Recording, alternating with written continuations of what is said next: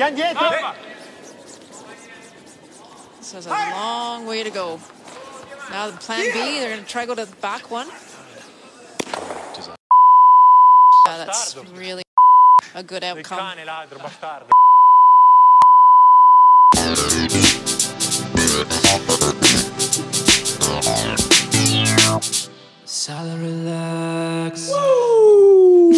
Uh, che intro da sballo. Eh, mo stava ripartire pure, la togliamo. Che intro da sballo, ragazzi. Da Eh, sballo. niente da dire. Eh, guarda che non è. Cioè, proprio non si... Massimo, qualcosa che non va. Io tutto a posto, ragazzi. Perfetto. Era un intro meraviglioso. Benissimo. E tu chi sei? Oh, ma chi, chi è? Questo che parla, arriva qua, cioè, commenta. Ma mica stiamo a casa tua. Cioè. Scherzo, stiamo in sala, relax. Se- sarebbe bello che l'ospite si presentasse Vero. Ha detto cantando, che, non- ne so. Esatto. Non si voleva presentare, ma adesso lo facciamo presentare sicuramente. Perché prima Ma ha detto tipo, no, tipo musical, tornando alla puntata scorsa, no? Eh, Io faccio la base poi. No, non mi permetterei mai. Te stavo a fare la base. Ma come faccio? Tu sei un professionista, io non mi sento proprio all'altezza di fare una cosa. Te Sulla faccio una base poi. beatbox eh, mentre te presenti. Guarda, se la improvvisi così.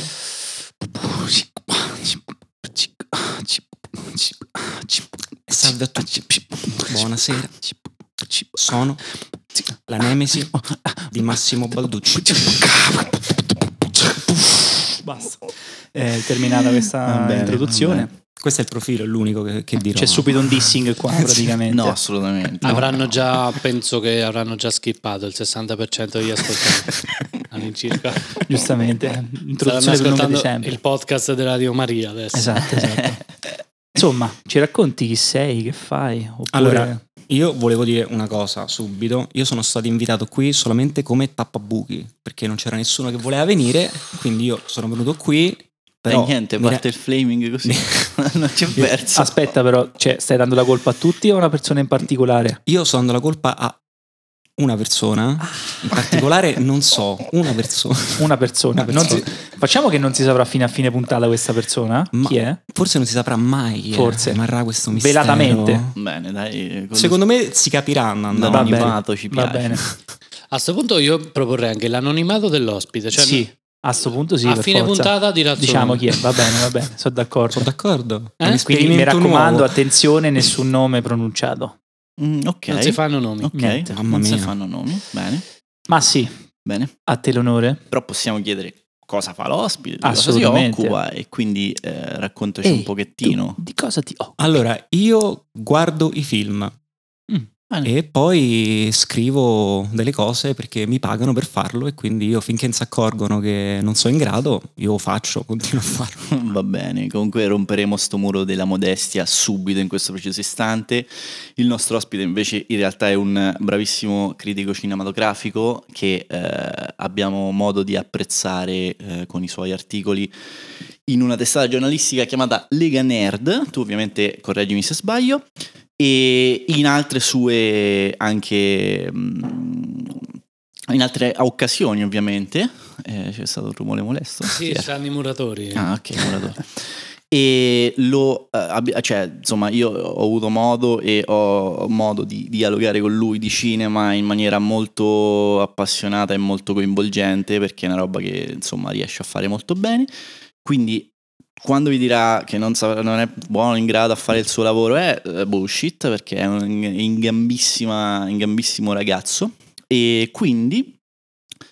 eh, oggi mi sono ripromesso di non mettere in difficoltà questa persona Eh, perché fuori quindi- Comunque, dopo questa introduzione si è capito chi è quello che mi ha Si è palesato da solo praticamente, cioè, succede, ormai si era capito, Sì, sì, li abbiamo sì. messi anche noi di fronte all'altro, Era- chissà, era forse era la disclaim- casualità della era un situazione. disclaiming subito. Ecco.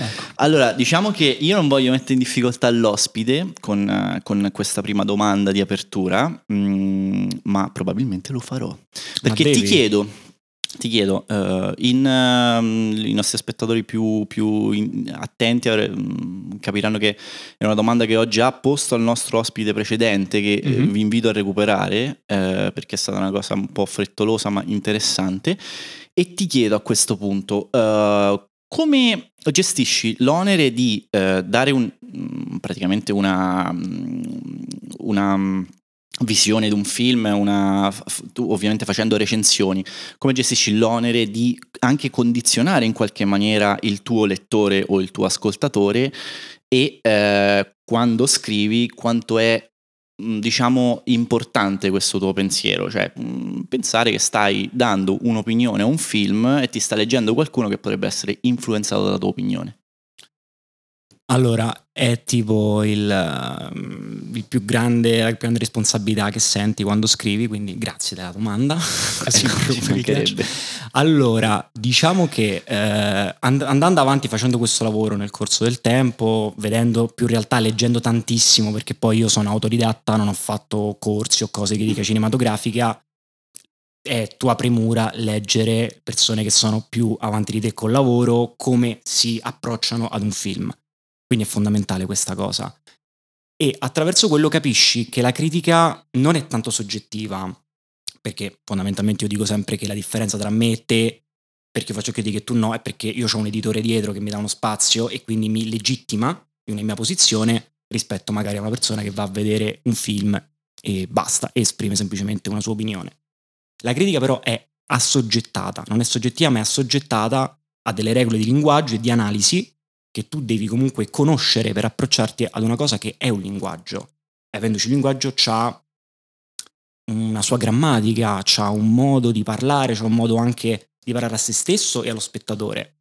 E poi devi essere in grado di metterti te mh, di fronte a quel linguaggio mh, in una posizione, diciamo, eh, di mettere in dubbio come te lo leggi e quindi eh, cercare di andare incontro a quello che vedi per capire chi, chi ti sta fac- chi, ti, insomma, chi ha scritto questo linguaggio cosa ti vuole dire. In questo caso, io facendo così, diciamo che non è che mi pulisco la coscienza, però diciamo che io do una mia versione il più possibile attaccata al linguaggio e non a me stesso. Perfetto. Ok? Di base, questo qua. Perfetto, quindi eh, coerentemente con questo discorso, a questo punto ti chiedo un pochettino a grandi linee qual è, eh, quali sono i, i canoni, un po' i dogmi che, mh, che tu usi appunto per seguire questo linguaggio, cioè molto mh, ovviamente non entrando nel dettaglio, però mh, come è strutturato un film, qual è la caratteristica che lo rende un buon film mh, a livello diciamo eh, oggettivo più che soggettivo, quindi ecco. Allora, la cosa bella della critica italiana adesso è che è in fortissima crisi. Nel senso che ti permette, ma questa cosa direte Madonna in crisi là, che c'è di positivo, che ti permette di avere un approccio un po' più personale, nel senso, eh, al di là del, che ne so, il piano sequenza, eh, questo film che deriva da una corrente cinematografica che avvia, che ne so, 50 anni fa è arrivata adesso, che si è evoluta nel corso del tempo, hai la possibilità di guardare un film pensando di partire da un punto di vista che sia il più possibile nell'industria o nel linguaggio, però un po' più tuo. Nel mio caso, per esempio, io ho scoperto il- la realtà del festival, festivaliera, che la cosa che mi è più piaciuta è che il festival ti indirizza esattamente dove il panorama cinematografico ti sta mandando. E quindi quando tu vai a leggere un film inserito in un contesto attuale, lo puoi mettere in relazione a come il linguaggio si sta evolvendo con i suoi contemporanei. E a me piace molto partire da questo qua, prima di sviscerare poi le inquadrature, la sceneggiatura, le prove drammaturgiche, tutte le varie cose, il cammino dell'eroe, no? quello che poi è la base della narrazione. E quindi ecco, ti permette di entrare in, diversi- in diverse maniere nel film. Mm, a me piace questa cosa mi piace ricontestualizzare, mi piace vedere, mi piace interrogarmi su come l'autore sia inserito in- nel contesto moderno, che, che- che se ne dica la la gente non va più al cinema, c'è stata una crisi di spettatori, eccetera, eccetera, è molto ricco Ok. e ha molte possibilità di sviluppo e quindi è stimolante fare critica partendo da questo. Eh. Allora io subito vorrei invece prendere in esame una domanda che feci sempre nella seconda puntata, quando abbiamo parlato di un discorso dello streaming, ok? Parlavamo, diciamo, come probabilmente eh, post-Covid eh, il mondo dello streaming sta cambiando radicalmente anche quella che è secondo me la visione, diciamo, di fare una visione dei film, di come vengono posti i palinsesti piuttosto che al cinema. Io vedo per esempio molti film Disney che vengono inseriti a catalogo immediatamente a discapito di essere messi per esempio al cinema tante volte. È capitato anche questo. Cioè, come la vedi questa situazione qua? Io, nel senso, mi sembra di vedere che qualcuno sta migrando verso questa modalità, qualcuno invece che cerca in realtà di resistere, però sempre un po' come presa di potere perché magari si hanno, mm, come posso dire, Warner per esempio ha delle sale cinema, Netflix non ce le ha. Questo è un esempio, Ma ha, come pensa- ha pensato di prenderle, ha- anche qualcuno aveva presa prima Ecco. che il mondo è cambiato e non ci ha avuto più senso niente. Ecco, quindi c'è qualcuno che prende questa posizione forte di dire ok, no, io produco i miei film, li voglio portare al cinema ancora perché eh, effettivamente ce li ho, sono miei. C'è ovviamente chi ha, possedi- cioè chi ha proprio proprietà di cinema che ancora manda avanti, che sono anche cinema piccoli come quelli che abbiamo qua a Spoleto. Eh, ci sono invece altre formule, per esempio Disney, che purtroppo sappiamo e mantiene buona parte del mercato anche cinematografico, che sembra sia un po'... il mercato cinematografico Eh, la Disney a livello di incassi non c'è nessun altro prodotto Quindi la Disney regge. decide quali film devono andare al cinema e quali no. Allora, come dobbiamo allora è una questa domanda, da non 10 ma da 100 milioni milioni, di di dollari perché allora mm, Ma noi te li diamo, eh, non è Ok, un- ah, questo sì, non è un problema. allora- No, Basta no, che aspetti un attimo. No. Eh, mh, allora, mh, diciamo che si è messo da- molto da parte lo spettatore nel post anni 2000 perché c'è stata una crisi del cinema a fine del Novecento in cui si è ricominciato a pensare ad un cinema per gli spettatori. Perché? Perché in realtà la serialità è un falso problema, cioè bisogna andare indietro di due generazioni. mh, tutti quanti adesso, che hanno anche 50-60 anni, si sono formati più sul divano che al cinema, che nella sala è la concezione magari della sala a livello proprio sociale che è cambiata, anche perché, che ne so, prima, che ne so, ti dicevo andiamo a vedere un film al cinema sabato, non è che ti dicevo quale film andare a vedere, ti dicevo andiamo al cinema. Certo. Adesso invece è importante il titolo, è importante quello che si va a vedere. E in questo caso lo streaming ha garantito una scelta, una personalizzazione di quello che si vede, perché adesso è tutto così. Adesso c'è lo spettatore che è tornato appunto, a differenza di com'era a inizio anni 2000, al centro delle analisi dei grandi major, no? Ci si interroga su cosa vuole e si fa un cinema per quello spettatore e la Disney fa quello. Ok. Poi ha avuto eh, tuttora diciamo, il merito di sdoganare delle, diciamo, delle modalità di presentazione e di distribuzione dei film. C'è il caso Black Widow, che tra l'altro avevi citato con il vostro secondo ospite, Lucas, Grande Lucas. Salutiamo Luca. Ciao. che aveva fatto l'esempio appunto poi in- diciamo, indirizzato da te sul fatto che usciva in contemporanea il film in sala e su Disney Plus. È uscito un articolo proprio oggi di analisi di quel Mamma mia, lì, che tempistica. che diceva che il 40% delle persone lo ha visto al cinema, il 40% lo ha visto scaricato, piratato, Mm. e solo il 18% l'ha visto su Disney Plus. Interessante statistica questa. Quindi adesso c'è veramente un problema. Ci fu poi il caso con Scarlett Johansson che entrò in causa con la Disney per questo metodo di distribuzione. Col seno di poi tutti dicono: Ma sei matto, ormai il cinema è morto. Invece, poi col seno di poi c'ha ragione lei. Certo. C'è stato il caso con Sorrentino e con la Campion che sono andati a Venezia con due film prodotti da Netflix e sono stati al cinema quanto? Una settimana Eh, una, Sorrentino. una settimana, sì, quant'era, mi ricordo. E comunque i numeri sono stati molto più indicativi per la sala. Mm. Quindi il cinema come è morto, non è morto, è lo streaming, c'è un contraddittorio, c'è sta una modalità, diciamo, che vede come uno sale e l'altro scende. Non è dato sapere al momento. C'è una, c'è una narrazione, c'è una possibilità per lo spettatore di rimettersi al centro della scelta di cosa vedere. Questo è importantissimo. Io voglio dire un'altra cosa interessante che hai detto sul discorso, per esempio, di come è cambiato lo spettatore, no? Ma adesso, esempio proprio stupido. Anche il fatto che noi vediamo una barca di trailer, per esempio, adesso che ci facciamo già un'idea di quello che potrebbe essere un film prima di andarlo a vedere, ma io mi ricordo tanti anni fa, per esempio, c'era soltanto, non ti preoccupare, questo è, è un gesto autoriferito. Ok. Eh, No, basta che ti assumi la responsabilità. eh, dessa sì, cosa. sì. Dopo le lascio una cosa des- qualcosa di scritto. Esatto, esatto. eh, praticamente Anche se ci fai una PEC va benissimo. valida solo in Italia, eh, quindi no- Va bene. Io mi ricordo, per esempio, quando ero piccolo, se contavi soltanto di vedere trailer o sulla pubblicità televisiva oppure era impossibile. cinema. Eh, o al cinema. Quindi, cioè, secondo me, anche questo in realtà ha cambiato anche un po' la modalità, no? E adesso tu mi hai detto andiamo al cinema sabato.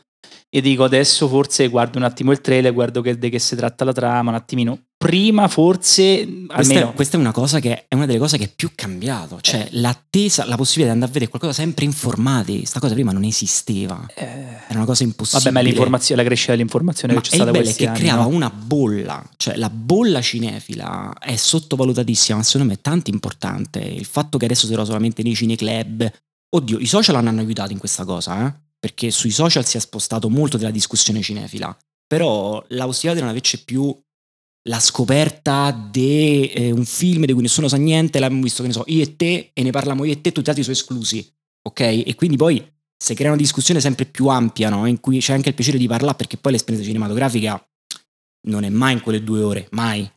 Anche adesso che dicono c'è il merchandising, c'era anche prima, c'era nel, c'è sta Star Wars che negli Vabbè. anni 70 ha proprio sdoganato qualsiasi cosa, molto prima del digitale. Quindi l'esperienza audiovisiva, l'esperienza del cinema è molto dilatata. E secondo me questa cosa dei trailer, che tra l'altro sono diventati un altro linguaggio a sé, Certo. cioè addirittura ci stanno gente che fa solo trailer. Tipo c'è stato Licorice Pizza, eh, l'ultimo film di Paul Thomas Anderson, che fa un trailer montato su Starman, Mhm. che monta esattamente il testo della canzone con il parlato del trailer e ti crea una mini storia solamente col trailer. Quindi è diventata una forma d'arte anche quella. Secondo me piano piano si staccherà, lo sai.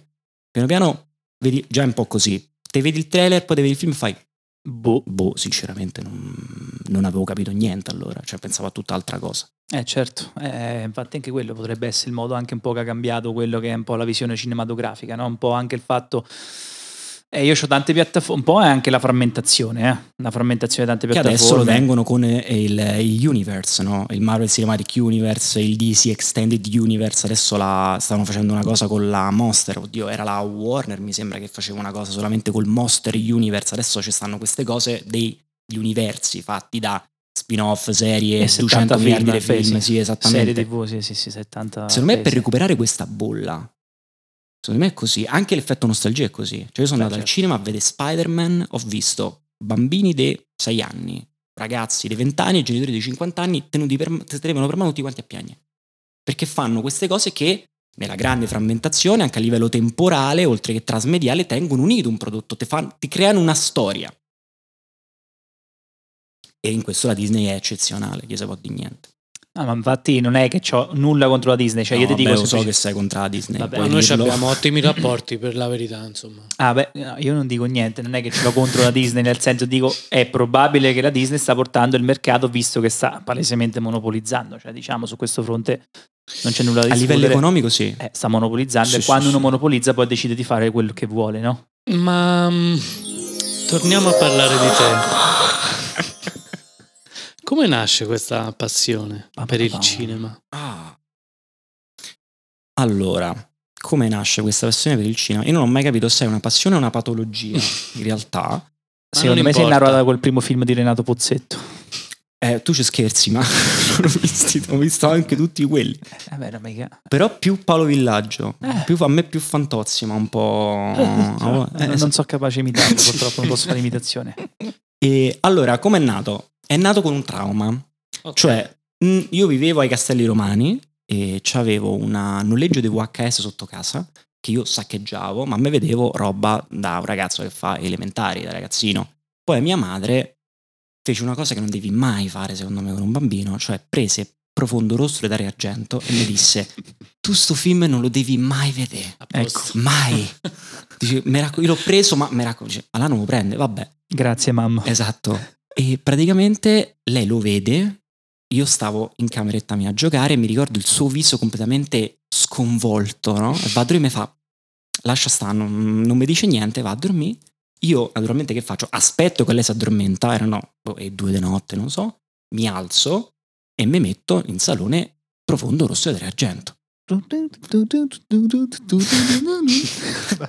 che ma ho finito il film e mm, diciamo che mia madre mi ha trovato sulla poltrona più o meno la mattina dopo. Ero completamente sconvolto da quello che avevo visto e per due settimane diciamo che non sono andato benissimo di corpo. Io ho accusato malissimo la cosa. Però poi ho pensato che andando avanti eh, poi mi è successo anche con Matrix tra l'altro. È l'unico film che sono andato in sala a vederlo al cinema e me ne sono andato. In quel caso me lo consiglio la posta di Sonia, che era un, un programma televisivo che facevano per i bambini nel Lazio. E quindi paradossalmente queste cose mi hanno avvicinato, queste emozioni forti. Cioè, non so, mi, ha- mi hanno dato- mi hanno comunque dato qualcosa che mi ha smosso e piano piano ho cominciato a prendere anche la parte positiva di queste cose qua e ho cominciato ad andarci sempre di più. Però non è che ho la storia, sai, perché mia madre mi faceva vedere Fellini. No, No, mia madre è grande appassionata di cinema, però è una cosa che è stato proprio una cosa molto privata, è stata una cosa proprio tra me e lui. Infatti le prime visioni erano quasi sempre da solo. Ed è una cosa che piano piano è montata sempre di più. Praticamente hai avuto l'infanzia della Argento. Riassumiamola così. Sono il figlio illegittimo di Dario La cosa Argento. importante di Profondo Rosso è che alla fine del film poi sei tornato all'inizio per vedere se lei si vedeva Io, effettivamente. no, io ho avuto la sfiga di notarla. Ah, tu l'hai Io l'ho notata, sai, all'appartamento ho fatto no, ma c'è sta lei dentro con te, ma sei matto, ma dove Questo è il quindi- livello pro proprio. Sì, eh. forse era già quello, no? può darsi. Pro level. Io mi ricordo che andai, la prima cosa che ho fatto finito il film Sei andata era a vedere VHS sonore. lo- lo- la faccia sul video sullo specchio, tremendo, vedi quello ti distrugge Terribile. l'infanzia. Sì, sì, ma guarda, te- ti capisco benissimo. Quindi possiamo dire che Profondo Rosso è lo start, il tuo start al mondo del cinema proprio in maniera da appassionato? Sì. Cioè è Possiamo- quello il punto di a- rottura a, proprio?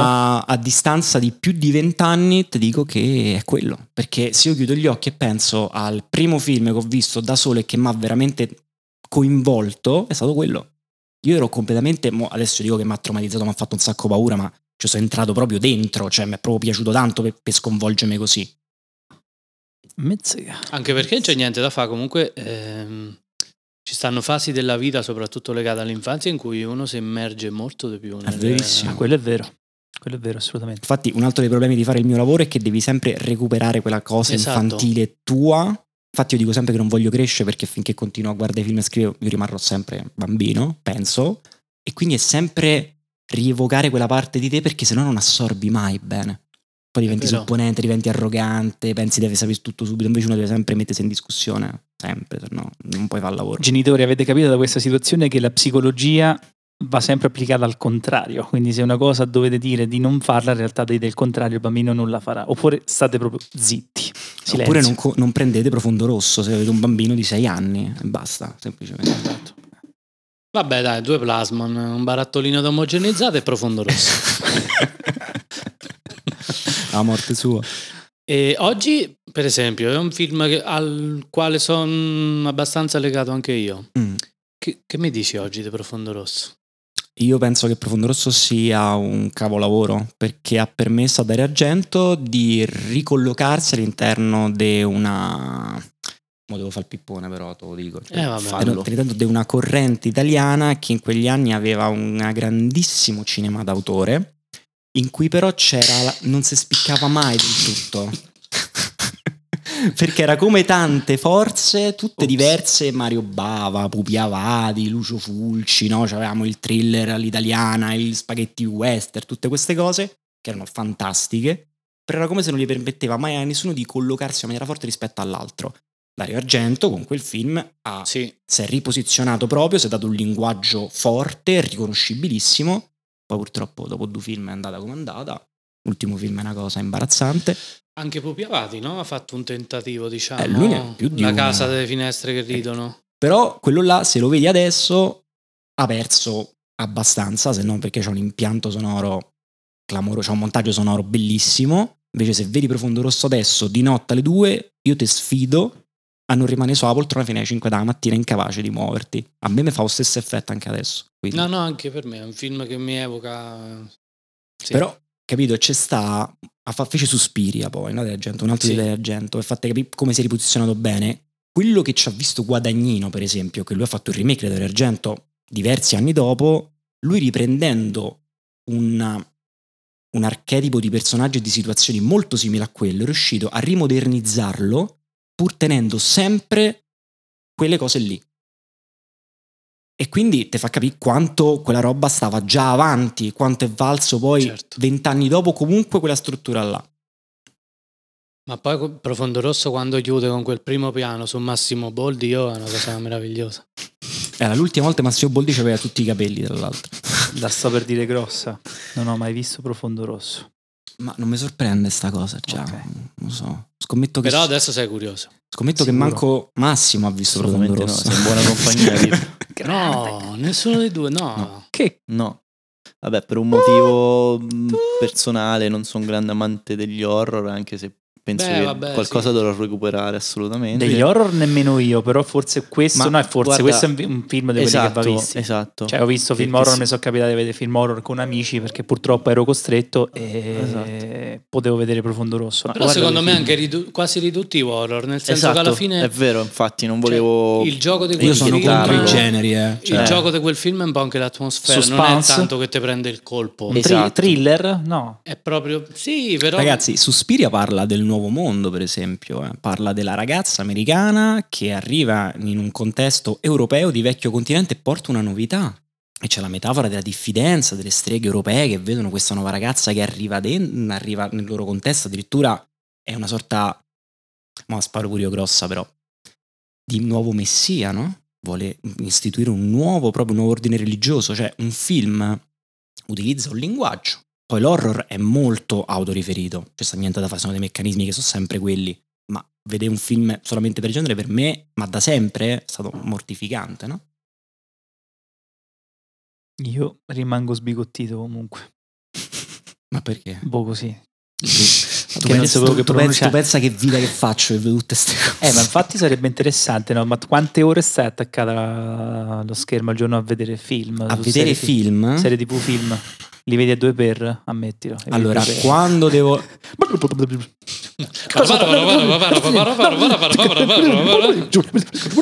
Così tipo se nei film. Ah, bello, bello, no? Perché, che- captato, captato questo? Sì, sì, no, ma è dato scrivere una recensione di un film fatto a due per, cioè vista a due per. Guarda che ci ho avuto anche la del fa- Beh, quando stai a scadenza che ti manca un giorno, a volte lo vuoi fare. fidati. Dai, vabbè, due no, ma uno e Un e 25, mezzo, sì, uno e e mezzo, mezzo, dai, sì, dai, sì, ci sta, con VLC aumenti un po' la bello aumenti di più o diminuisce a 0,5? Non aumento. Aumenti. Ah, sì, sì, vabbè. perché poi me lo rivedo con calma, dopo così scrivo, poi sono Perfetto. libero e mo rivedo dopo. Vedi? A meno però, Da lo rallento. Con con le dopo. voci 5. tipo Alvin Superstar. No, a meno tipo diventa. Che è com- poi metti i sottotitoli. Eh. Risolvi, cioè, adesso sai tutti gli strumenti. Vedi, interessante. Allora, quanti film vedo? Eh, Allora, quando cominci a fare questo lavoro c'hai le scadenze, le scadenze ti condizionano tutta la tua vita, cioè tu non sei più padrone del tuo tempo, ma non solo per me, penso per tutti i freelance sia così, cioè Assolutamente. scad- non tu però ti rendi conto che tu non decidi niente dalla vita tua in realtà. E le serie ne vedo quando devo fare scrivere una serie, ci sto anche otto ore sopra. Ma nel Adesso- frattempo fai altro o vedi proprio fisso le serie? Scrivo. Scrivi. Sì, e dei film ai festival, anche tre al giorno, ma per forza, e scrivo anche tre pezzi al giorno, e altrimenti uno o due, dipende. Ma questa cosa Oh. qui... Ci stanno anche dei giorni che non vedo niente, perché poi uno deve un attimo... Vabbè, certo, deve un po' smaltire, giustamente. infatti ti, ti volevo chiedere questa cosa qua di eh, mangiarti una serie mh, attaccateci 8 ore non potrebbe essere controproducente in qualche maniera nel senso che poi io penso ci sia un discorso anche fisiologico di stanchezza di concentrazione e di eh, coinvolgimento che dopo esula un po' da quella parte critica Capita molto raramente, specialmente adesso, che tu vedi una serie di cui da critico non ti fai un'idea dopo un paio d'ore, anche meno a volte. Mm. È veramente difficile che vedi una cosa che pensi, oddio, non ci ho capito niente. E Mm. de- poi arrivi alla fine e fai, oddio, no, là mi so- devo rivedermi tutto. Cioè, è rarissimo, specialmente adesso. ok Cioè, il Twin Peaks sì è difficile che ti capita adesso. sì Una, ci sta qualcosina, tipo Better Call Saul è difficile. ok Da, se tu te vedi la, che ne so, devi fare una stagione di tre puntate, è difficile. Però la maggior parte delle serie le, mo, sarà perché il linguaggio si è molto assoggettata all'algoritmo Netflix o all'algoritmo Eh, streaming. un il in cui, discorso che appunto, facevamo prima no? Esatto, Che esattamente, che- cerca di Che si pensa allo spettatore. Esatto, piacente. E ti chiedo a questo punto un pochettino, secondo te, qual è la differenza eh, principale tra una serie e un film e perché le serie, diciamo, stanno prendendo così tanto piede e, e anche la differenza a questo punto tra un utente eh, di una serie e un utente di, un fi- di, di chi guarda film in qualche maniera. Sono due cose completamente diverse. Mm, ma allora c'è il recupero, quel discorso che vi dicevo della serialità e della bolla cinefila, che secondo me è importante, perché parlare di qualcosa, adesso si parla delle serie, Squid Game, ne Mhm. parlavano tutti, ci stanno sti, a casa di carta, Mhm. sono Per favore, fenomeni. non mi fa parlare. Te prego, basta. Possiamo parlare male anche dopo, adesso ti faccio finire il discorso. Se, potevamo parlare male della casa di carta a 10 minuti. Eh, non possiamo. Penso. dirò una cosa poi Non di possiamo. carta. Per favore. Ah, vabbè, no, chiedevo, scusate. Questo, guarda, proprio anche Massimo penso sarà d'accordo, Allora, non me lo fa il, fare. il mio caporedattore mi disse: sono uscite due serie spagnole. Una è La Casa di Carta e uno è Elite. Ah, Bisogna- pensavo vis-à-vis. de- no, che comunque forse era meglio. Visto De- devi scegliere tra le due. Io scelsi Elite Anche- subito. anche io, subito. Io La Casa di Carta ho visto mezz'ora, però non ho visto più niente. E sono contentissimo di questa cosa. Io Lit l'ho vista, eh, ma anche un po' pre- cioè, è una roba piaciuta, ignobile. Io- Però mi ha preso alla fine. È piaciuto? In maniera, sì, a sì. me anche è piaciuto. Le prime tre stagioni mi sono divertito un puo. Veramente. La vogliamo cosa? Mai niente come Scam Italia. Non l'ho vista. Ah, allora, su Scam Italia c'è da fare un altro discorso. Scam Italia è esattamente quel punto di congiunzione astrale in cui una serie pensata per lo spettatore diventa una serie che ha tantissimo da dire. C'ha un linguaggio personalissimo e quindi prende anche sul serio le persone a cui lo dice. Oh, Allora, io Vedete Scam Italia? ragazzi non riesco Tutti. mai a capire, già che fa- sarò condizionato dal fatto che si chiama Scam Italia, non so se mi è stata scammata. Ma Scam è perché se- viene dal mm, che è norvegese la serie, tipo una roba o svede- norvegese, mi Ah, io ho sempre è come un- scam, come, No, come no, truffa, no, e, e anglofonamente parlando. Perché- non ho mai capito se eh, state scammando quando elogiate così in maniera Scam così. Italia è bellissimo. Bellissimo. Ok, andremo a recuperare Scam Italia, Dovete ragazzi. vedere tutti, Tutti Scam Scam Italia. Italia, tutti quanti. Domani su uno schermo Scam Italia di là profondo rosso contemporaneamente. Esatto, Contemporaneamente. esatto, Che si esatto. mischiano i goblin in sottofondo e Scam Italia. Sì, sì, sì. Però no, bello, bello, mi è piaciuto questa Comunque- citazione forte, bravo. Mi piaceva tornare sul discorso dell'utente e il cambiamento che ci ha avuto avendo possibilità di fruire serie TV Allora Massimo, quanto film. tempo libero hai nella tua giornata, nella tua settimana? Sai che a questa, rispo- a questa domanda ti rispondo, c'è gente che riesce a guardarsi quattro puntate che diventano una lunghezza più... Cioè io chi sento come feedback mi danno, mi sono attaccato a una serie, regà, lascio perdere una, una cosa e ne, ne ho viste quattro puntate, diventa più lungo a livello di minutaggio di un film. Quindi io non, non sono sicuro di farne un discorso di tempistiche. Quando tu metti una serie, tu hai la libertà di poter vederti una o quattro puntate, ma Mhm. tu parti sempre con l'input mentale che te vedi una cosa Mhm. che ti impegna più o meno un'ora e è finito. Poi Mm. se te ne impegna quattro è merito della serie o perché te hai trovato gusto a vederla. Però io sono onesto, io te parlo con 50 minuti, quanto? 40 minuti.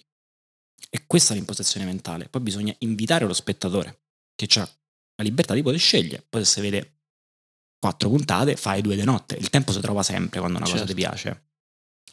Ma è come tu ti approccia una cosa. Ma Poi sì- tu fai un discorso giusto, eh? Cioè, a livello oggettivo è così, però tu devi pensare quando tu c'hai il telecomando in mano e decidi di vedere una cosa. Certo, ok. Ma secondo te mh, è possibile che sia anche un discorso di eh, tempo con cui tu ti appassioni? Cioè la narrazione è eh, più dilazionata nel tempo, no? Quindi è più distesa e non c'hai delle tempistiche ristrette che magari ti portano su un film a dove mh, velocizzare un punto de- del film, tipo il classico 5 anni dopo, oppure anche su, su proprio livello eh, narrativo delle tempistiche è più veloce. Secondo te pure quella cosa lì aiuta il... Nelle serie esiste la trama orizzontale e la trama verticale. La trama, mm, non, oddio, c'ho pure fare una figura di me. Mm, eh, però una trama coinvolge l'episodio e in questo The Mandalorian è proprio è l'emblema, sempre Disney tra l'altro, in cui c'è una puntata che sembra una quest videoludica in cui c'è sta la missione che dura 20 minuti e tu te la vedi e poi c'è la trama di sottofondo che tira tutta quanta la storia. Ok? E questo ti dà la possibilità di scegliere te spettatore cosa seguire e ti appassiona uguale. Quindi questa cosa della dilatazione della narrazione dipende molto da- dalla serie. Più le miniserie, True Detective, che è forse la cosa migliore che è uscita negli ultimi vent'anni, eh, sul piccolo schermo ovviamente. è una miniserie di otto puntate che sembra un film di otto ore, per esempio. Però è un unicum. Le serie lunghe a più stagioni hanno questa possibilità. Mhm. Infatti, se tu vedi una serie, cioè, ogni puntata c'ha sempre inizio e fine e c'è un mini svolgimento suo, sempre, perché sono Sì. pensate per questo. Sì. Poi la dilatazione, sì, c'è, però c'è anche un restringimento. Ma la, ehm, storicamente parlando, la serie TV non nasce adesso, cioè No. è una cosa che è stata ripresa a livello. Beh, cioè, stati Quando è stato il primo Twin Peaks già? Lo ricordi? 91, 90? Tutti stavano 91? a casa in tutta... Sì, sì, tutti stavano a casa era uscito Twin Peaks. A mia madre mi raccontava, stavano tutti a casa, TV sorrisi e canzoni solo Twin Peaks una certa metteva. Lynch lì insieme a Frost fecero un lavoro incredibile. Per lì, però l'autorialità andò in televisione, ma voglio dire, la, la serialità è nata con la radio. Poi è diventata più televisione, Sì. per entrare Beautiful erano radio. certo. Lo sceneggiato vecchio, famoso, le soap opera s- spagnole, so- hanno una storia vecchissima. Sì. Ma anche dei film, eh, io che so, sono stati ehm, frazionati in più parti, giusto? La guerra dei mondi eh, fu portata per la prima volta fuori dal- dalla carta stampata da Orson Welles, Sì. che è un discreto, è stato un discreto cineasta. Sì, ha fatto insomma, qualcosa. aveva fatto Ha qualcosina, è stato leggermente importante. Lui creò uno scandalo, lui c'era una trasmissione radiofonica, tra l'altro prodotta dall'Archeio, che poi gli produsse anche Citizen Kane, in cui lui fece impanicare tutti quelli che ascoltarono perché li convinse che stavano arrivando degli alieni sulla Terra. E all'epoca in cui non c'era possibilità di informarsi su niente, c'è stava questo che era talmente bravo lui Certo. che leggendo, no, prendendo spunto dalla guerra dei mondi, convinse tutti di sta cosa. Quindi sì, e nasce ah, prima ancora sulla radio.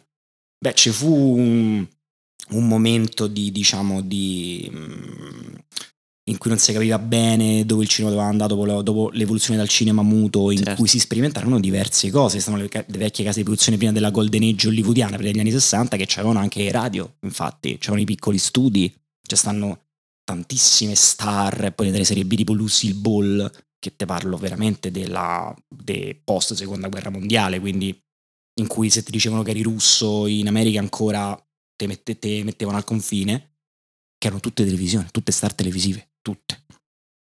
Quindi sì, c'hanno... E prima ancora era radio, anche lì.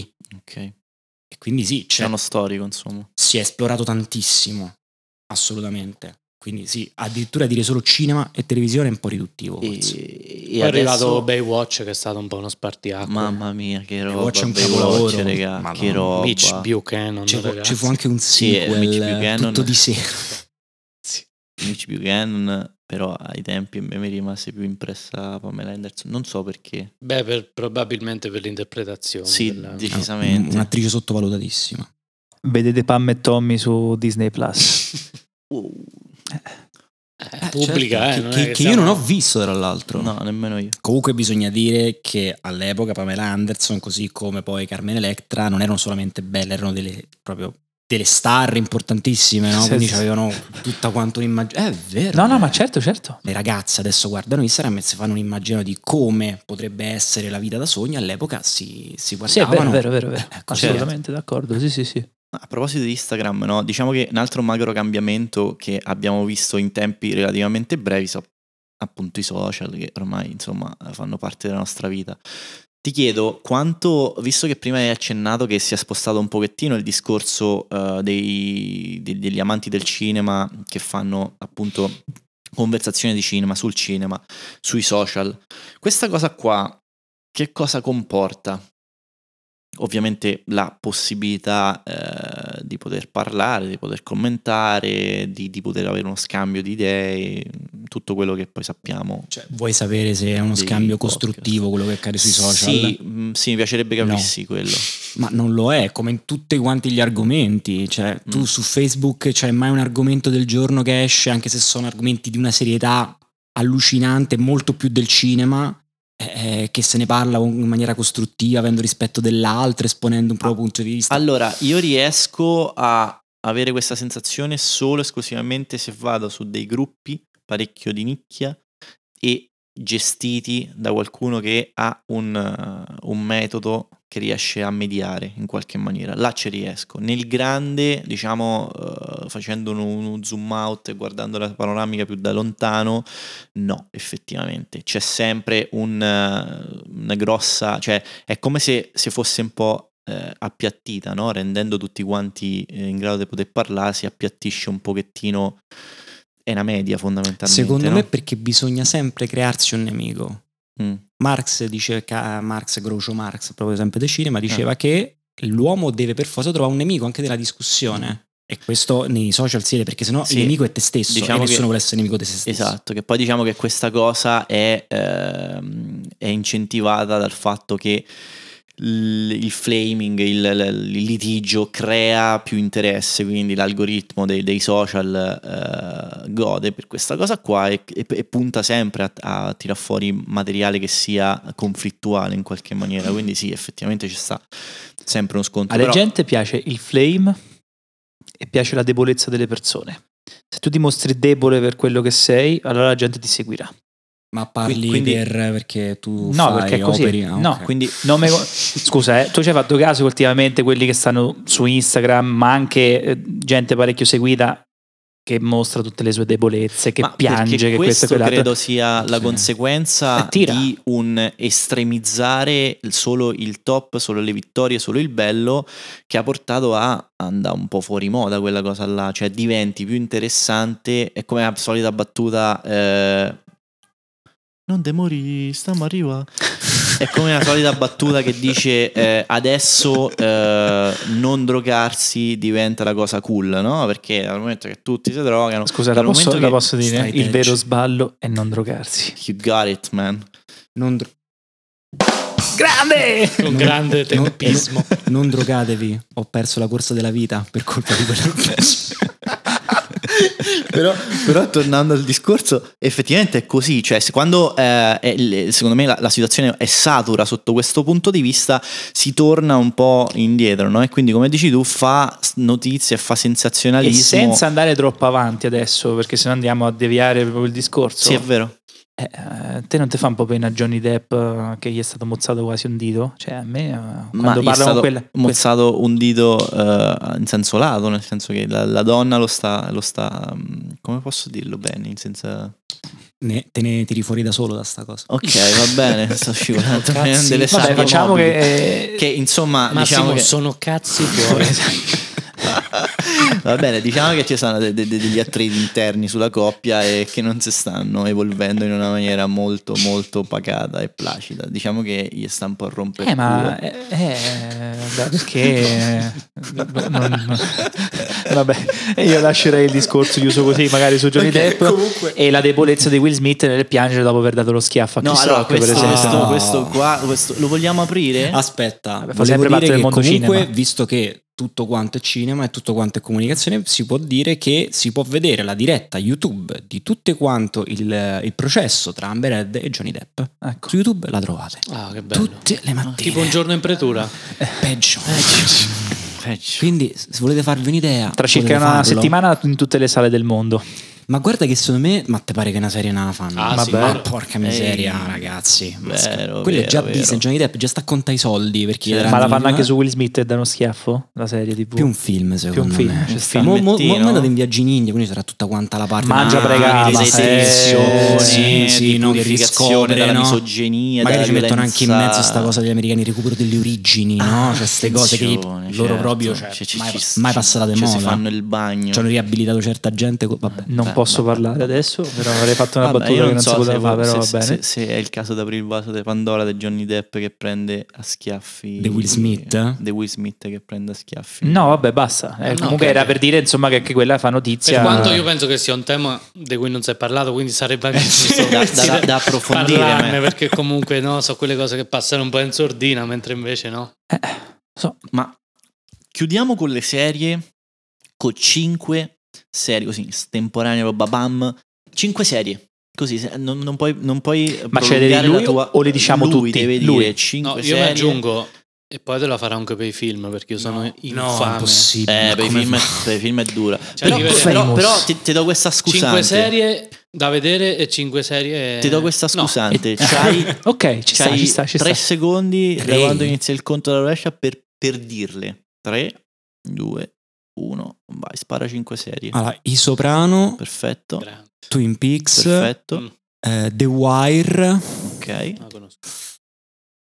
Six Feet Under, Grande. Il quinto Ok. lo sai da te. Il quinto lo sai da te. E Scam non Italia. l'ho mai visto. Bravo, grazie! Basta. Fuck off, Really? Scam Italia. Va bene, ti sei sprecato un posto con sto Scam Italia, praticamente. Ma tu guarda Io non ho capito perché devi dire che spreca un posto, ma, cioè, ma che ragione, cazzo vuoi? A parte che è ragione. bellissima, Cioè, a parte che è bellissima. sto Comunque a te, te senza pare facile? Così? Cioè, Dai, famo il giro. No, va bene. Le, le Giacomo. cinque serie da vedere, Sì. Vai. Scam Italia ovviamente, I Soprano anch'io sono d'accordo, eh, Twin Peaks anche io sono un amante di Twin Peaks. Non vorrei essere troppo ripetitivo, però tra Better Call Saul e Breaking Bad forse preferisco Better Call Saul. Sei il mio eroe. Eh, sì, forse 3-2 sì. E la quinta...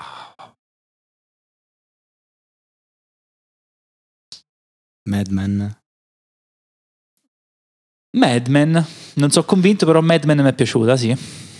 Io direi, direi la regina di scacchi. Direi Unorthodoxal. Non so se ti è capitato mai di vederla. Come no? Non lo so perché mi è piaciuta un botto. Però Ma abbiamo detto giudichiamo, serie o eh? miniserie? Ah, vabbè. No, non, vorrei- non famo questa distinzione perché sennò mi metti in difficoltà. Poi ti direi, vabbè, ti direi Breaking Bad alla fine sì, è stata una di quelle che mi ha condizionato di più. E cioè, insomma, mi ha iniziato alle serie TV Breaking Bad, credo proprio di sì. Poi abbiamo uh, Peaky Blinders perché ce la eh, metto. allora, scusa, io scambio Biggie Blinders allora con Mad Men. e poi, Pensavo Scam Italia. Mm, No, no, scambio Italia no. poi eh, ci voglio mettere così, quella così. mm, Ray Donovan. Mamma. Sei un grande. Lo- eh, che è quella che sta su Amazon Prime, giusto? Lo- non l'ho mai visto, però dico, vabbè, questa è una cosa, prima o poi con calma me la vedo. Eh, però. recupera. Ok, Hai Matteo. detto, hai detto le serie di mia madre, vai. Perché tua madre è una grande. Ah, oh. Soprano, assolutamente. Ray Donovan, l'avrei detto anch'io. Mm. E in realtà so quello che ha lanciato la provocazione, ma non c'è. Boris, ragazzi. ma- Bravo, mamma mia, che Porca trota, eh no, però devo lasciare sopra Allora, Scam io, Italia, io dispiace. ne sacrifico due per Boris. No, vabbè, aspetta, aspetta, poi dopo Boris, stai tre. Eh, sto un po' in difficoltà. Non mi vengono in mente. Non- ecco, io non, per esempio, adesso mi brucerete vivo, ma io Twin Peaks non. No, no, poi passiamo a quelle c'ho che non ti piacciono. Twin Peaks. Lasciamo quelle che non ti piacciono. Due, due che ti piacciono. Adesso non mi vengono. Vedi, ho lanciato la cosa Tre. e non mi vengono. Oh, vedi quanto è difficile? Baywatch? Ah, No, o scherzo. quattro. butta No, via. eh, ok. Eh, ci devo pensare, ve le Ah, dico dopo. va bene. C'è stanno, c'è sta The Office, c'è sta Scraps, c'è tutta la sitcom americana che è Vabbè. fantastica. Seinfeld, vedete Seinfeld su Mai Netflix.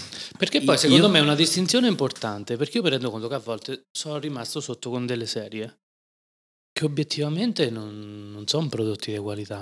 E infatti è A voi vi quello- capita questo? Sì, Sì. ma perché? Cioè, io Cioè, con senso- Vikings ci sono rimasto sotto. Ci può stare. Però non lo reputo, cioè non è i soprano.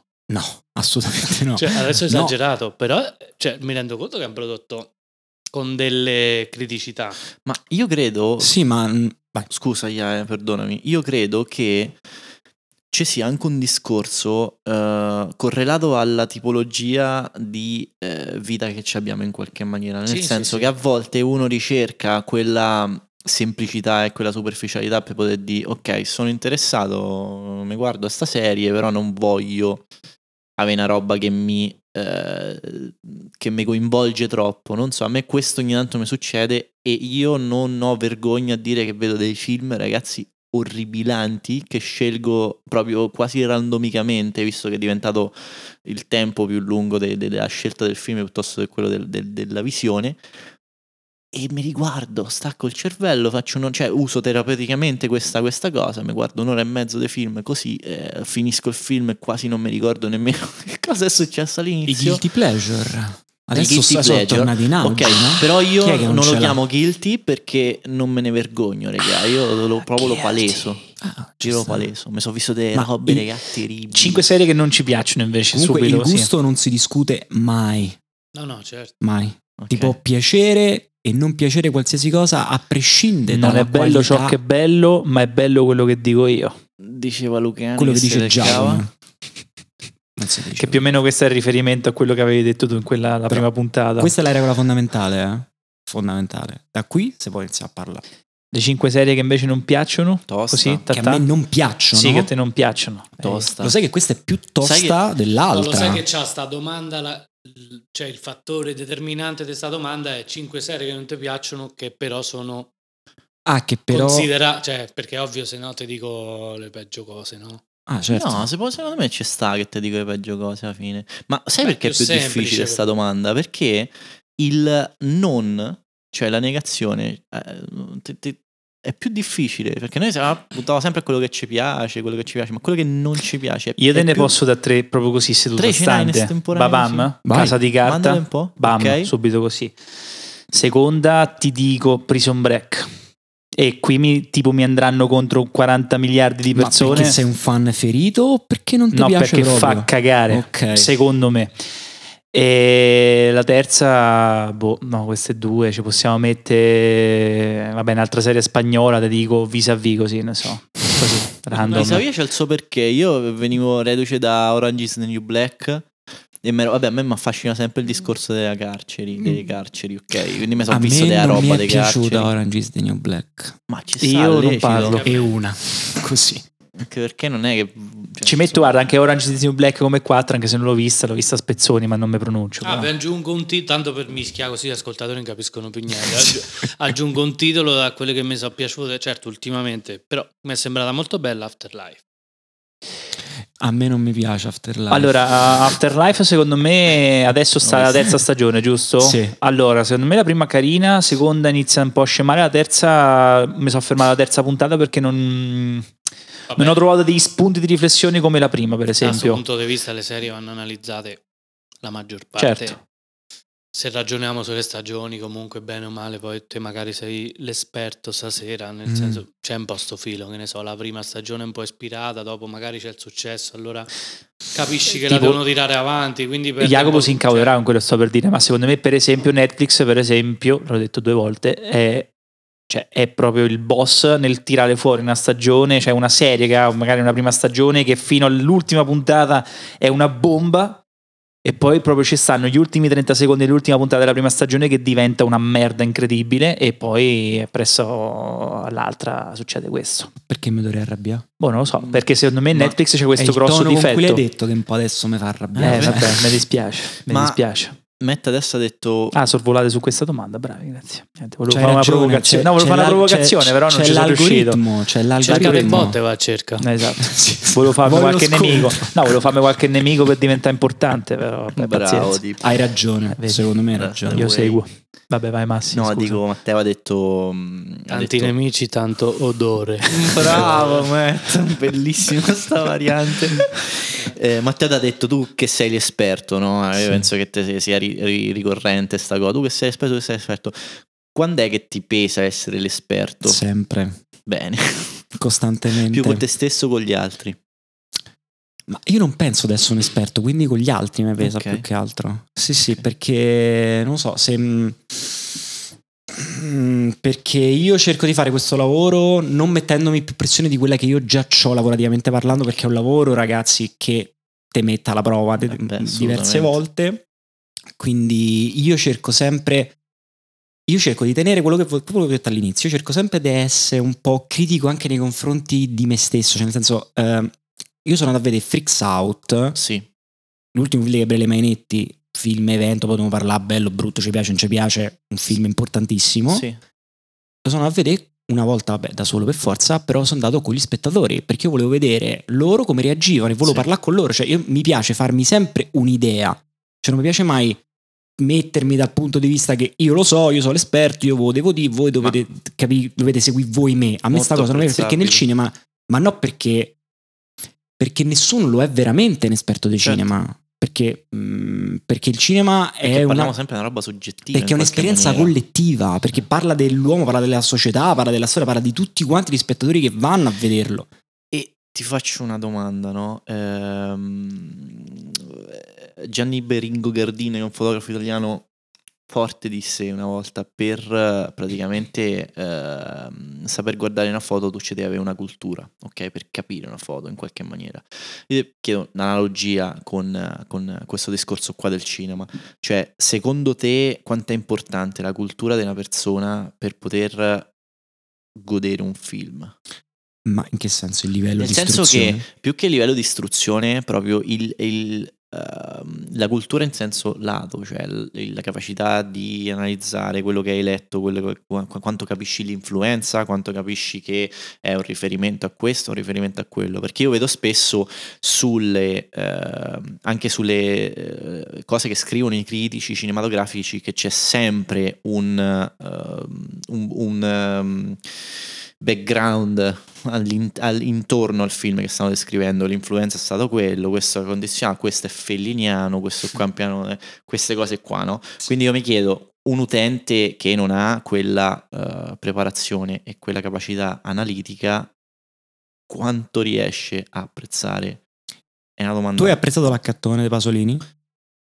io no, ok, io no, per- però è stata una cosa strana perché l'accattone di Pasolini mi è ritornato eh, in maniera abbastanza mm, importante e, e quindi mi ha messo in difficoltà perché sono uscito dicendo, ma, ma- ma ho proprio...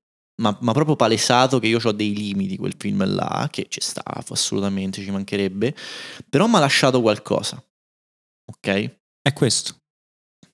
È lasciare qualcosa. Guardate che i film non sono fatti, non tutti i film, a parte quelli dell'algoritmo da Netflix, sono fatti perché te devono piacere, o te devono dare un'aria accogliente, o te devono consolare, o devono essere paternalistici. C'è sta un certo tipo di cinema che è così.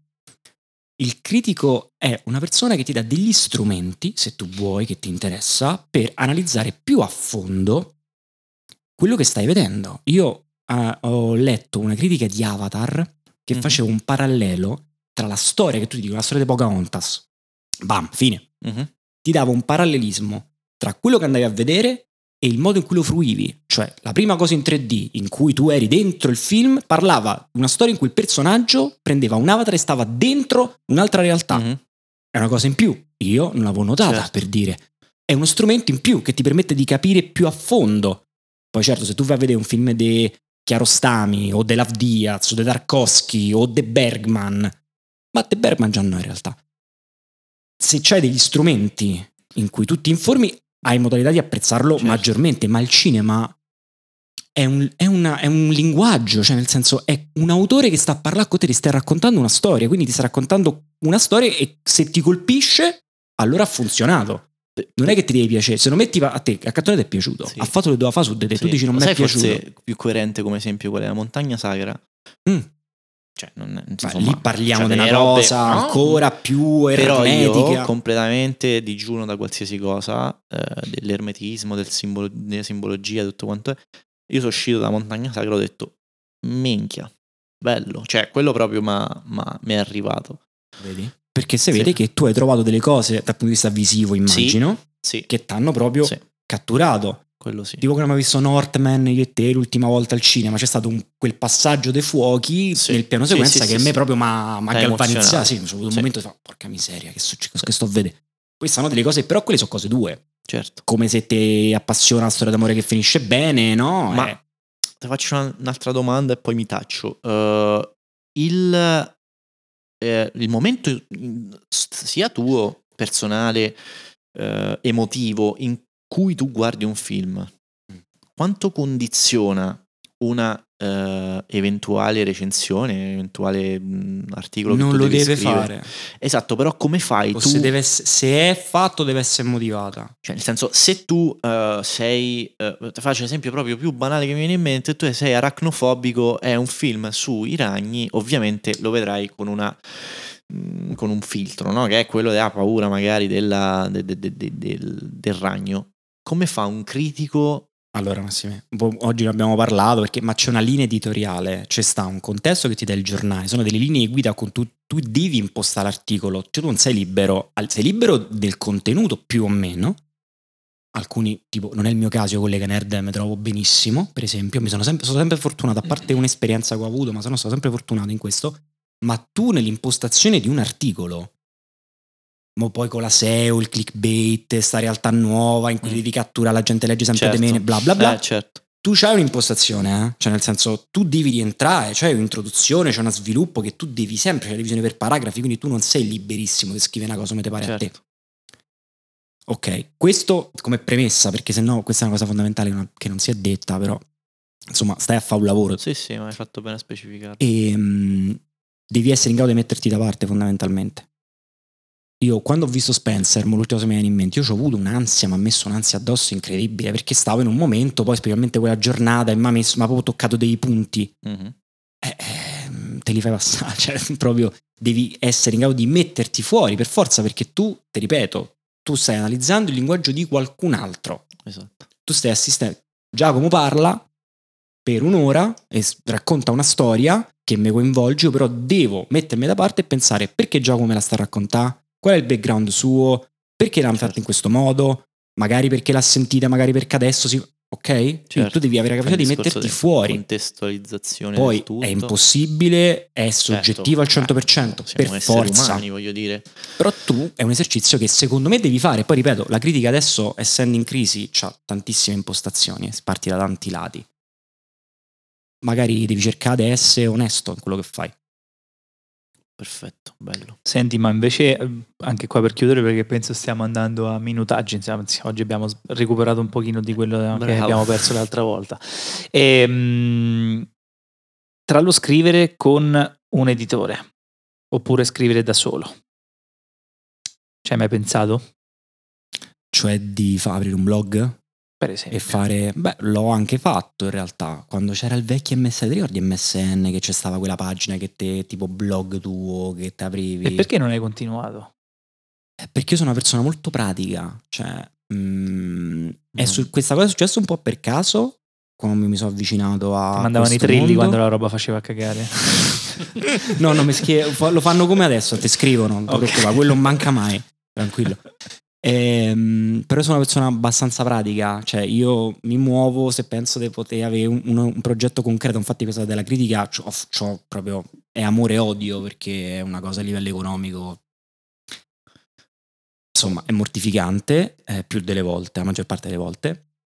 Però io ho avuto la fortuna che poi quando mi sono riapprocciato ormai anni fa a questa cosa l'ho fatto sempre con un editore, non ne sono più uscito e non ho tutta questa voglia di farlo se non sia in un contesto, in un percorso pratico. Poi, oh, raga, mm, No, no, ma io ho chiesto, eh, cioè nel senso esatto, tu lo prendi Ma come poi- lavoro, però magari se vuoi farlo evolvere come Per lavoro... me però non evolvi tanto, se tu ti apri un blog e te lo gestisci te, fai te, ti fai le, le- l'editor tu e vedi tu come le gestisci, ti, ti, no- ti autogiudichi, decidi te come devi fare o non devi fare, non ti, non ti metti in un contesto in cui ti devi confrontare con altre realtà che funzionano, in cui tu puoi migliorare a fare quello che fai, rimani da solo, in cui tu sei padre, padrone, decidi te, quello va bene, quello non va bene, ma che cresci, che te dà? Mhm. lo fai te perché c'è una passione che poi scrive è una cosa che te prende, lo devi fare proprio per bisogno tuo, allora ok, per carità.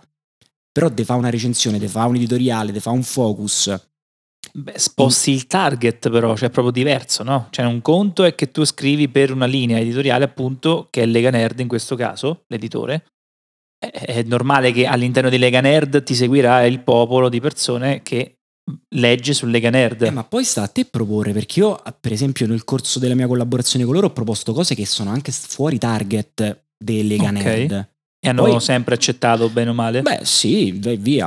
Ah, abbastanza, capito pochissime volte Però- hanno detto di no. Un co- però sempre secondo le loro linee guida più o meno. Cioè Eh, tu- certo. Ecco, tu immagina invece Jacopo che ha i suoi filtri per scrivere qualcosa, no?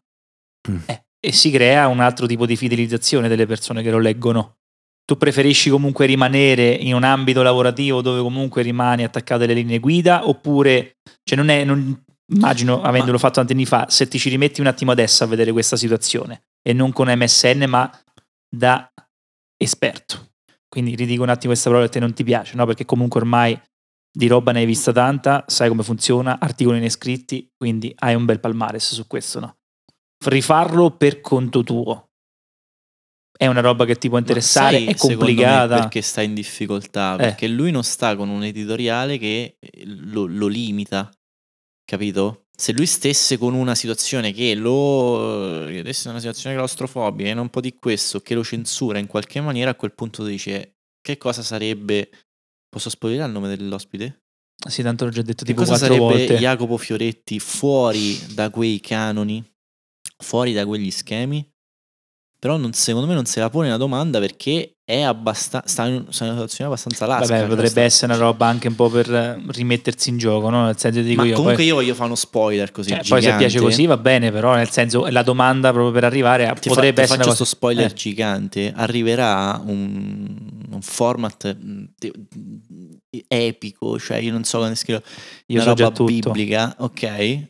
Che Io, Sconvolgerà E Gerardo posso dire una cosa, sa. mi avete rubato l'idea, anche non sapendola da me, però va bene, eh, insomma, non si può rubare una cosa che non conosci. che non conosco. No. E io so però di cosa stai parlando. Ok, comunque ti, ti dico che Io sconvolgerà non lo so tutti- quello che stanno via noi. Eh sì, esatto, volete fare gli voi equilibri. tranquilli. No, tu stai buono là perché tu sei il fulcro di questa, Eh, questo quindi ho già per forza ok? ho capito quello che stai dicendo. Sconvolgerà tutti gli equilibri di YouTube Italia, raga. L'andremo a fagocitare YouTube Italia con un format bellissimo che sarà insomma a breve su questa piattaforma rossa dove vedremo Allora, visto che adesso non posso smuovere, dopo un'unica critica e se deve essere una modifica a quel tipo di format. Adesso ancora è tutto in fase embrionale e quindi insomma non possiamo criticare una cosa che non Certo, è stata certo. pubblicata. Io non ho idea di quello di cui state parlando. Ah, ovviamente. tu infatti tu sei quello che deve fare sta roba, sì, cioè, te Eh, pe- cioè, pensa, senso- pensa- pensa come stiamo, insomma. Vabbè, comunque toccherà fare una Comunque, manovra eh, già, mm, è una bellissima domanda e non pensavo che, che qualcuno me l'avrebbe mai fatta. Questa domanda. Cioè, non te l'ha fatta nessuno?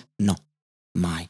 Quindi complimenti, io veramente Grazie. non c'ho... Grazie. Forse c'ha ragione Massimo, forse sto in un contesto che mi appaga e perché conosco un po' le logiche del lavoro se uno vuole andare avanti con sta cosa.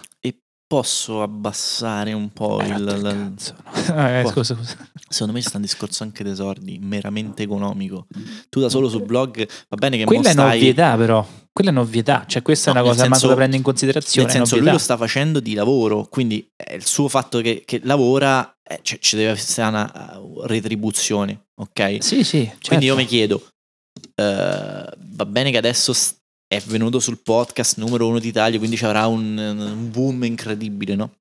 Però se lui facesse un, un blog, come fa a rendere remunerativa quella, quell'attività lì? Eh, ci deve lavorare. le, le dura lo zio. è Eh, come- le dura, eh, però non è che tutti quanti nascono così dall'oggi al domani. Cioè, No, c'è certo, gente che chiaro, è lascia chiaro, blog eh, di scrittura. Ma io, eh, ma io sono nato. Vedi, lui è nato. No, Comunque, sì. cioè, io poi dire anche le fatte... Di cazzi miei, sì, sì, c'ha No, no, ragione. io- basta, io- arrivederci, io- ragazzi. Buona io- sono. Io sono. sì. Io sono. È una bellissima domanda e la traduzione di fatte i cazzi tua. Vedi?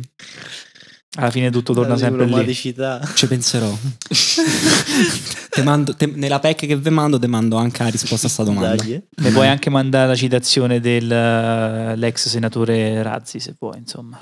Quale delle tante? Eh, ce ne sta proprio fatte li cazzi tua. Ah, quella proprio così. Eh, praticamente. eh. Non mi permetterei mai. Ah, scusa, va bene, perfetto. Avete altro da chiedere, signori? Allora, beh, c'è una domanda che la devi fare tu, secondo Ah, me. ah, Io ah. ti metto... Vai, Ah, minzega. vai. Sei rilassato, Jacopo. Ma dopo sta domanda. un po' meno. E qui comincia a vacillare il nostro sei rilassato sì sempre. Allora Io ero faccia- andato via. Beh, Eh, proviamo così allora. Sei rilassato, Jacopo. Moltissimo. perfetto, benissimo. Bisogna anche, adesso bisogna anche lavorare sulla psicologia del- dell'ospite che è con noi per capire. Come possiamo chiudere? Mm, Tre film, da ved- no, belli, brutti, da vedere, secondo te? Da trovare? Che si possono trovare o da vedere per chi dovete vedere? Da vedere nella vita, dai. Da vedere nella vita? Sì. Così proprio? Tosta, eh, Ah, tosta. eh. Tostissimo. Madonna. Tre film e più responsabilità del Il film tre serie. vita è durissimo. Allora, quarto potere, Citizen Kane. Sì, ma tre avevamo detto, dai. No, è sempre lo stesso. Vabbè, basta, basta. Questa, questa era orribile, eh. Oppure da, da denuncia proprio. Dura un po' la risata, effettivamente. Esatto. Dura parecchio, Cavolo, devo dire. Non eh. l'abbiamo mai lasciata così Esatto, esatto. L'Atalante di Jean Vigo. Sì. E classico, dai, facciamo 2001 di sé nello spazio. Boom. Classico. E grazie. Eh. Che cosa diciamo adesso? Eh, Ringraziamo il nostro ospite. e Vi invitiamo a socialini? seguirci sui social Bravo, Matt. Perché purtroppo conta. Ma lo devi fare quella musichetta quella bella roccheggiante un pochino? Cioè voglia? non ha ispirato, no. Va bene, perfetto. Quindi disclaiming social un attimino.